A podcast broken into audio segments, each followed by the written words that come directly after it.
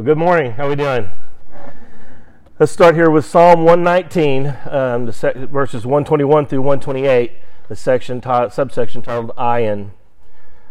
I have done what is just and right. Do not leave me to my oppressors. Give your servant a pledge of good.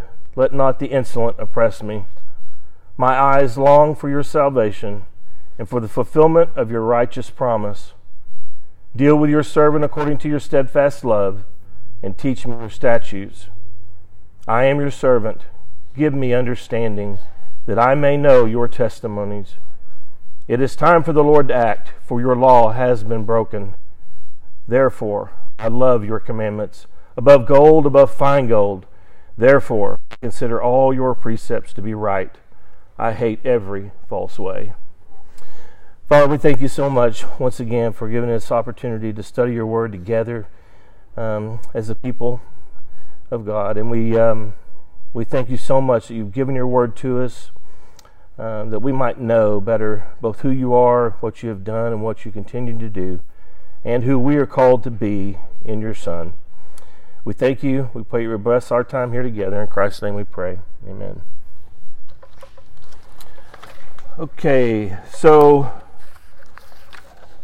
if we'll start off move back here to page 9 in your handout.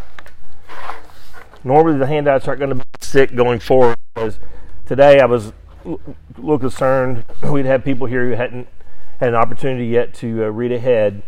But if you will, bring your books with you and try to work through the questions so we can kind of move through the material a little bit quicker. I really would like to talk less and have you guys engage more. Um, I know it's tough to do in a, in a, in a 30 minute time space with so much material to be covered, but we're studying this together, and I don't want it just to be one way, me up here, you know, lecturing all the time. Um, so, uh, but for the sake of today, we may have to do a little bit of that. I want to quickly work through the video questions, uh, ask a couple of questions along the way, and, and pique your interest with some other things I brought with us.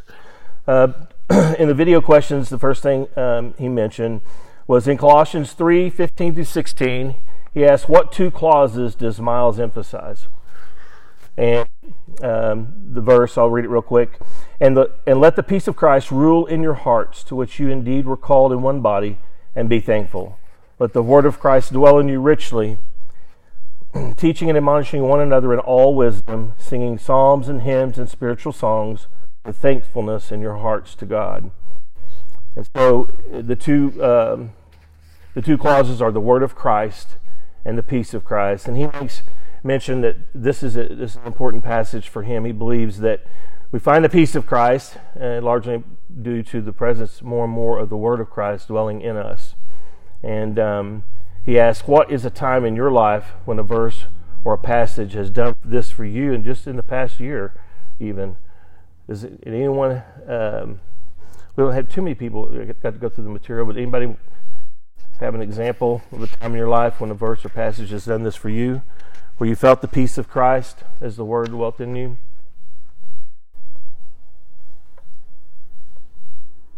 Okay, it'll happen. Trust me. All right. uh, I pray it happens. Uh, right in my Bible as I'm reading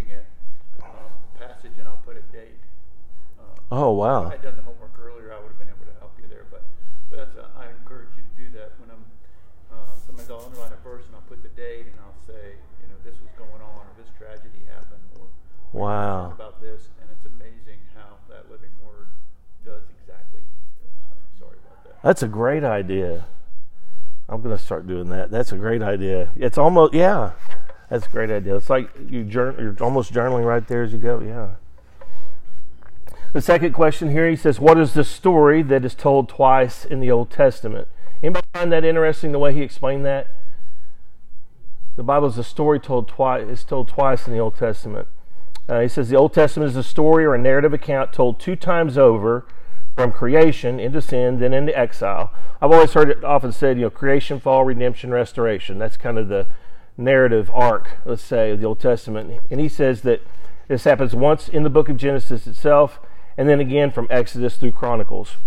Um, he says, What are some of the similarities each time, and what are the differences between those two uh, broad accounts of that narrative arc?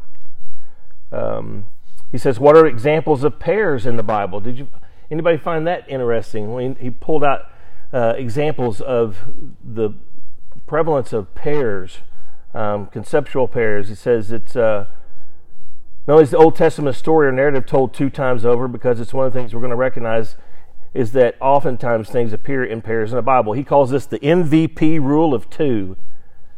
And um, he says this is how he teaches it to his students. There are two accounts of creation. There are two creations the one we're in, the one we're going to be, the new creation. There are two worlds the world before the flood, the world after the flood. Two covenants covenant of works, covenant of grace. And we're going to find out different administrations of the covenant of grace. He says there are two Adams there are there's uh, he talks about the re- recurring cycle of two figures working together throughout redemptive history. For example, Moses and Joshua were a pair. David and Solomon were a pair. Elijah and Elisha were a pair.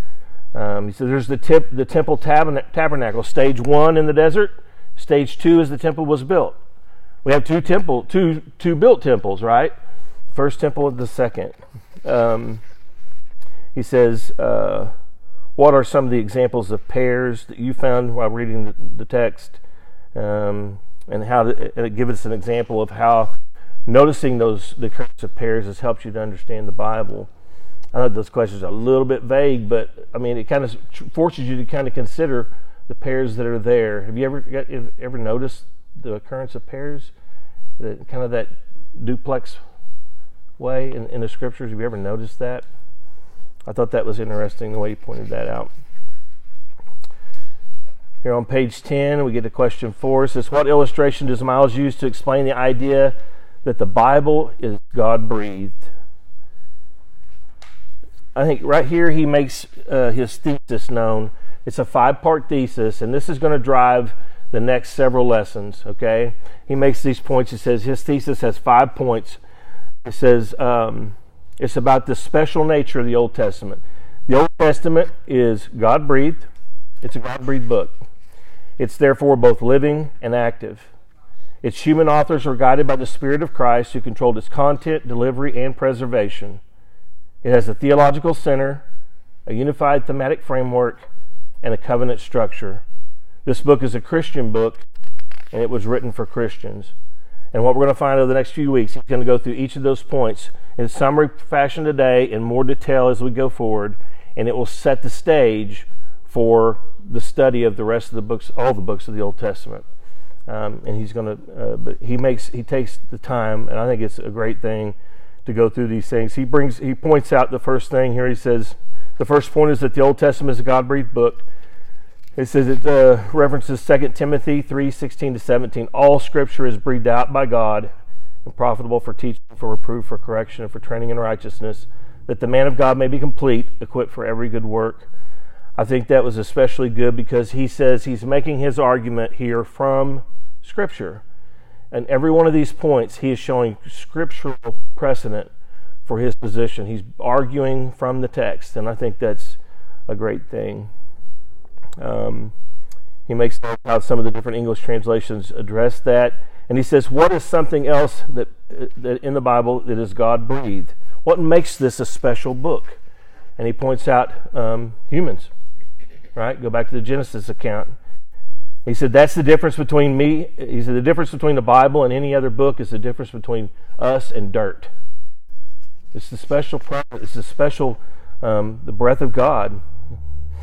It's a, the, the book is a God breathed book. It's living and active, it's alive. He mentions the text in Genesis 2 7. And then moving on to the second point, question 5. He says, Why does Miles say that the verses like Hebrews 4.12, 1 Peter 1, 23 to 25, when they were written, it says they were written, uh, refer, they were referring to the Old Testament uh, only and not to the New. Um, he says, because the Bible has a special status, we can argue for this thesis. Um, the word of God is living and life-giving. In Hebrews 4:12 the author says, "For the word of God is alive and active, sharper than any double-edged sword. It penetrates even to dividing soul and spirit, joints and marrow. It judges the thoughts and attitudes of men, or attitudes of the heart. It's not a dead book. It's not just words on a page. It's got a living force behind it. And he mentions 1 Peter 23 uh, through 25. For you have been born again, not of perishable seed, but of imperishable, through the living and enduring word of God. For all people are like grass, and their glory is like the flowers of the field. The grass withers and the flowers fall, but the word of the Lord endures forever. And this is the word that was preached to you. And every time, uh, every Sunday, Rev uh, uses that, and I think about it, you know, often. It's a powerful verse. It says so much, right? And it put, gives us a right sense of appreciation for the text. This is God's word. It's breathed. It's like in the Ten Commandments. It's like in, uh, when we notice God spoke directly to the people. Um, it's in the book of Genesis. We saw ten, last week ten times as and God said from the beginning. He spoke, um, and things happen. Um, he also talks uh, here on the top of page eleven. We move on. He says that it's the, the, the Old Testament. The Bible says it's a life-giving nature in Psalm 19:7. The law of the Lord is perfect, reviving. He brackets here. I bracket here. Giving life to, giving life to the soul. The testimony of the Lord is sure, making wise the simple. And in Psalm 119, which we've covered in, in uh, during the Old Testament, uh, during the Ten Commandments series, uh, my soul clings to the dust. Give me life according to your word. So it's a the Old Testament's a God-breathed book, therefore it's both living and active. And this is what the New Testament is saying about the Old Testament. Okay. Uh, question six What does Miles mean when he says that God is the author of the Bible? We've heard it said before, probably. You have the big A author, the little a author. Um, he mentions that uh, this is the apostolic witness. This is what the, uh, the apostles were witnessing to, testi- testifying to in the New Testament uh, writings, is that um, is the person of work of Christ is viewed through the lens of the Old Testament. Points to this number three issue uh, that um, the human authors were guided by the Spirit of Christ who controlled both the content, delivery, and preservation of the text. No apostle, no prophet or apostle ever wrote by their own will or strength. They wrote according to the Spirit of Christ that was in them. Um, he mentions here 1 Peter 1 10 through 12. Um, concerning this salvation, the prophets who spoke of the grace that was to come to you searched intently and with the greatest care trying to find out the time and circumstances to which the Spirit of Christ in them was pointing when he predicted the sufferings of the Messiah and the glories that would follow. It was revealed to them that they were not serving themselves but you when they spoke of the things that have now been told by those who preach the gospel to you by the Holy Spirit sent from heaven. Even angels long to look into these things. You notice right there in the middle, I put uh, the sufferings of Christ in red and the glories that would follow in purple. Okay? So kind of hold your place if you would and move over here to chapter or to page 5. So we're, we're listening to what Peter is writing here, right? we're listening to what Peter is writing. But I want to show you an example of this, uh, how it's played out, um, just to kind of pique your interest, okay, for going forward. What you'll see there, the red the sufferings of Christ, and then the, the purple, the glories that would follow, that is shorthand for what you're going to see over and over in the New Testament. It's called the humiliation exaltation scheme. Okay? New Testament writers in Acts, in Luke, um, in, in, in Paul, and you're going to see right here in Paul, right, are saying it's a shorthand verse, a shorthand way of explaining the gospel humiliation exaltation scheme. Once I show this to you, you're probably going to start seeing it all over the place in the New Testament. And it's a, it's a neat thing. This is a really small text. I apologize for that. It's maybe hard to see, but what you're looking at is verses 1 through 7 of Romans 1. It's the introduction to the book of Romans. It's one long sentence, and it has, like all of Paul's introductions, very distinct units or parts. It's got the, you know, the, basically the first um, little bit here in, in, in the first verse is from Paul. And you can follow, basically, you can follow if you look at the kind of the color schemes. What this is, is breaking down the verse, okay, into clauses and phrases. And it's showing you the relationship between the clauses and phrases so you can see the hierarchical order of the text, okay? Because the text has structure to it, and the structure conveys meaning. And this is an example of what you're going to see both in, in the New Testament, in the Old Testament as well. And so there's basically three things. You could follow this from the green line, Paul, skip down to the bottom to the green line, to all, um, and then to the final dark green line, grace and peace. From to blessing.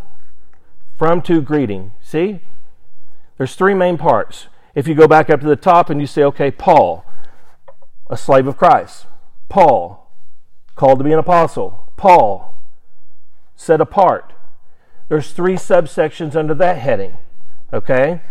Then it's set apart for the gospel of God, that dark blue section in the middle. Everything under that, all the way down to the dark green line, is part of that central unit. And notice what he's done. For the gospel of God, A, which was promised previously, B, through the prophets, C, uh, through his prophets in the Holy Scriptures. He's speaking about the Old Testament. This is what he, he just said. This is what Paul was saying.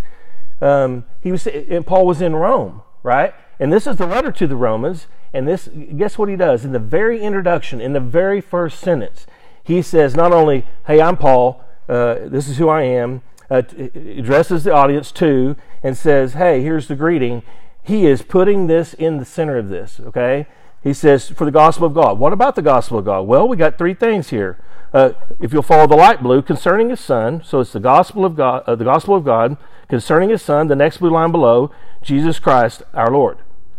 You see, you can follow this at whatever level, and it's purposely designed so that it brackets what he's wanting to focus upon. And if you look above, between the two light blue lines, you see a red section and a purple section. Guess what we have in the very center of the gospel? Paul is structurally showing us who was born of the seed of David according to the flesh, humiliation, who was raised, delivered, who was declared the Son of God in power according to the, um, Spirit of holiness by the resurrection from the dead. Exaltation. Humiliation, exaltation structurally in the center of his proclamation of the gospel in the very first sentence to the opening of the book of Romans. And if you look over here at the text we just talked about, that's exactly what he's saying Paul did for two years. And he is by, I mean, it's, it's beautiful. And then he talks about um, uh, the orange section there uh, explains more about who Christ is. But it's structural. Do you, do you guys see that? There's a design to it. He's being intentional. He's focusing upon this. And you're going to find this is just one example of many. I want to bring it uh, just to kind of pique your interest in how we read the Bible. Um, so back over to page 11. We'll move on to um, uh, right there in the middle of the page. Let's say Peter's saying the Old Testament is talking about the Spirit of Christ in them. He's looking forward to the time when Christ would suffer and turn to glory. If we don't get that out of the Old Testament, we're missing the apostolic marker. We've got to aim our arrows in the right direction. Right? That's what he's saying, and Paul makes it so clear just right there in the beginning of Romans. What is the theological center of the Old Testament? Question seven. He says that the, the Old Testament is a theological center, a unified framework, and a covenantal structure. Um, is this is he's talking about here? He says, kind of going back to the text we just saw. Paul's in Rome. He's going to be there for two years. He's teaching day and night. Luke is writing about his ministry, right? And he's summarizing what Paul is saying, right? That text we just read. Let's see what he said. Luke says about it, right? So Luke's with him. What does Luke say? Luke says they arranged to meet Paul on a certain day and came in even larger numbers to the place where he was staying. He witnessed to them from morning till evening, explaining about the kingdom of God and from the law of Moses and from the prophets he tried to persuade them about Jesus. Some were convinced by what he had to say, others would not believe. So he's speaking to them, testifying to the kingdom of God, convincing them about Jesus from both the law of Moses and the prophets. Um, so he's doing two things. He's saying what his message is and what the source of that message is. It's the Old Testament scriptures, right? So that's just another example. You can also look for the humiliation exaltation scheme and how it ties into this same uh, concept. I put a, a Philippians 2 5 through 11 and Acts 2 verses 22 to 24. You'll see the same thing. Um, he speak, he mentions what is the, the um, what is the, the uh, thematic framework of the Bible. Says as the theological center is going to be Christ. The thematic framework is the concept of the kingdom of God. The law of Moses and the prophets are going to represent a covenant structure. So those three things kind of give you a big picture perspective of how the Old Testament is put together. Um, he says, think about everything in the Old Testament. You've got temples, tabernacles, priests, prophets, kings. You've got war, famine, exodus, exile. You got things like the stipulations. You've got poetry, Song of Songs, genealogies. There's a lot of textual diversity, right? Um, but it only makes light, it only makes sense in light of the person and work of Jesus. It's all geared towards showing us who's coming and what he's going to do for his people. Jesus is the theological center of the entire text, both of the Old Testament and the New. He says, number question nine, what is the overall structure of the Bible? The thematic framework is not a center thing, it's a framework that encompasses the whole. Every theme, motif, every institution in the Bible, especially in the Old Testament, it's a kingdom of God theme.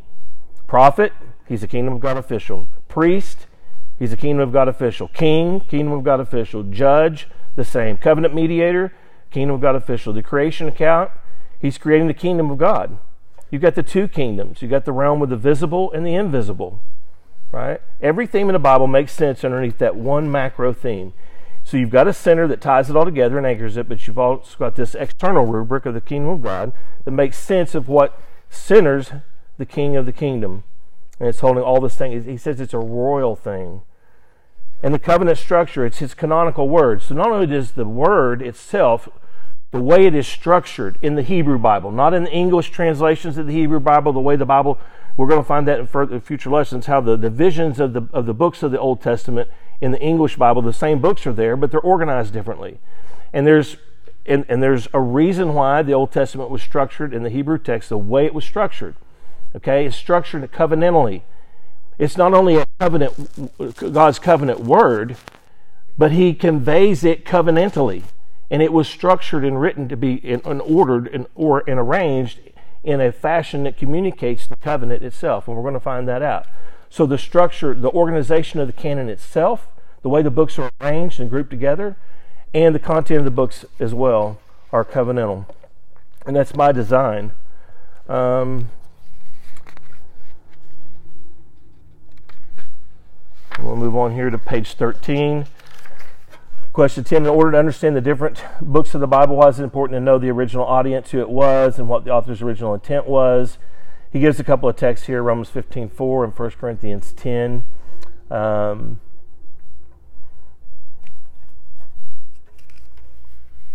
I think what I want to say here, um, okay, I'll say, I'm going to address this question in just a minute. Um, but the Romans 15 4 text, for everything that was written in the past, in the Old Testament scriptures is what he's talking about, okay? Was written to teach us so that through endurance, um, the endurance taught in the scriptures and the encouragement they provide, that we might have hope. Um, and then in 1 Corinthians 10 11, these things, the wilderness rebellion and the judgments, happened to them as examples and were written down as warnings for us for us. And he's speaking at this point to the New Testament church. So these things are written down for us. And then we move down here at the bottom. What does Miles mean when he says the Bible is written for us but not uh, about us? Uh, he, he mentions the where's Waldo approach. Like most, a lot of people, unfortunately, will read the Bible and they'll they'll like it's like the book Where's Waldo, and every page you're looking for where they're at. And uh, you know, I, probably the best quote I've heard from this, if you'll turn over here to page two in your packet, I'd encourage you to read this quote from Tim Keller. It's from a 2007 uh, the Gospel Coalition conference. Um, it says, Jesus is the true and better Adam who passed the test in the garden and whose obedience is imputed to us. Jesus is the true and better Abel and he gives the reason for all of these. He's the true and better Adam, the true and better Isaac, Jacob, Joseph, Moses, rock of Moses, Job, David, Esther, Jonah. He is the real rock of Moses and the real Passover lamb. He's the true temple, the true prophet, the true priest, the true king, the true sacrifice, the true lamb, the true light, the true bread. The Bible's really not about you, it's about Him. All of these Old Testament types, all of these Old Testament uh, institutions, they are all pointing to both the person and work of Christ, and they are fulfilled by Him in the New Testament. And I think that's what one of the things we're going to find. Christ is on all throughout the Old Testament. This story that's told twice over is rich and it's deep. Um, the Old Testament text is deep water, and we need to learn to swim in it. Uh, on page three, you're going to see a uh, page and a half.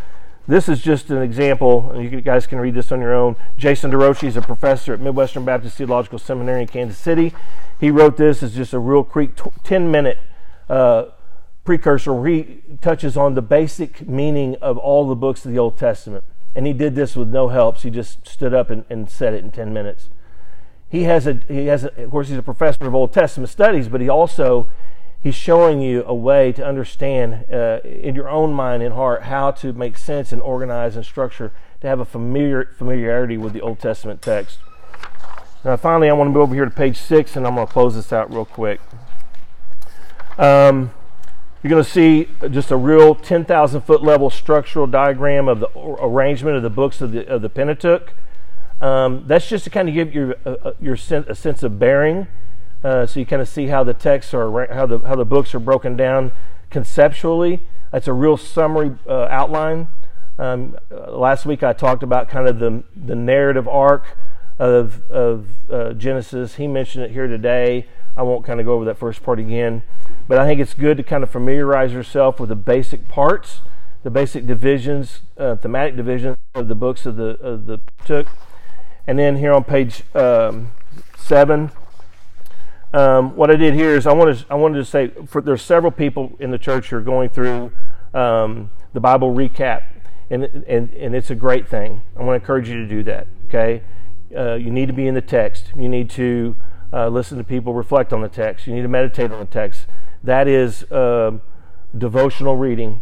You also we need to do this together in community. This is it's vital, and we need to be able to structure. We need to be able to to, to study it more strategically and more technically, and to have a better grasp of the way. We need both, right? Air war, ground war, bubble up, trickle down. We've got to we've got to immerse ourselves in God's word, and um, and what this shows you is it takes that structure I had over here for just the book of Genesis and it places it over here and it shows you next to that the internal literary structure of the text. How it's divided into 10 toledotes or 10 sections. We'll get into this when we get into Genesis.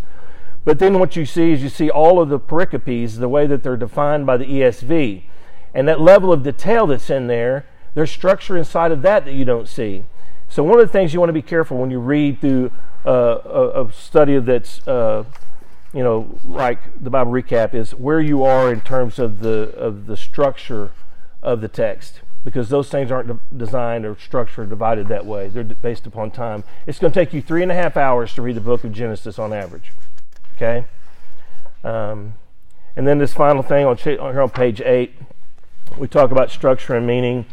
Um, the Bible is a grand symphony, and it's being broadcast on multiple frequencies okay? And we need to tune our antennas into it. When we see biblical themes and motifs and concepts that are in seed form early in the book of Genesis and they develop and grow over the over the course of the text of the narrative of the text as it progresses through the Old Testament, they get louder and louder, and those themes become more and more, and they're intertwined. And once we hear a little thing, it should be like a almost like a dog whistle, and it cues our attention. These things are, it's a symphony and it's being broadcast on multiple frequencies, every theme, every motif. And we sometimes we don't we don't listen to it or read it in stereo. We need to learn to do that. Um, it's a, it's a grand meta narrative. He says Christophanic. It's focused on the central theme, the kingdom of God. It's organized in a covenantal structure. It's Christotelic, meaning it's all moving towards it, it, the whole movement from seed to final form is moving towards an understanding of who Christ is, and it's also Christocentric. It's focused upon Him. And um, we'll talk more about the literary um, characteristics of the text and how to, to, treat each one properly as we go on.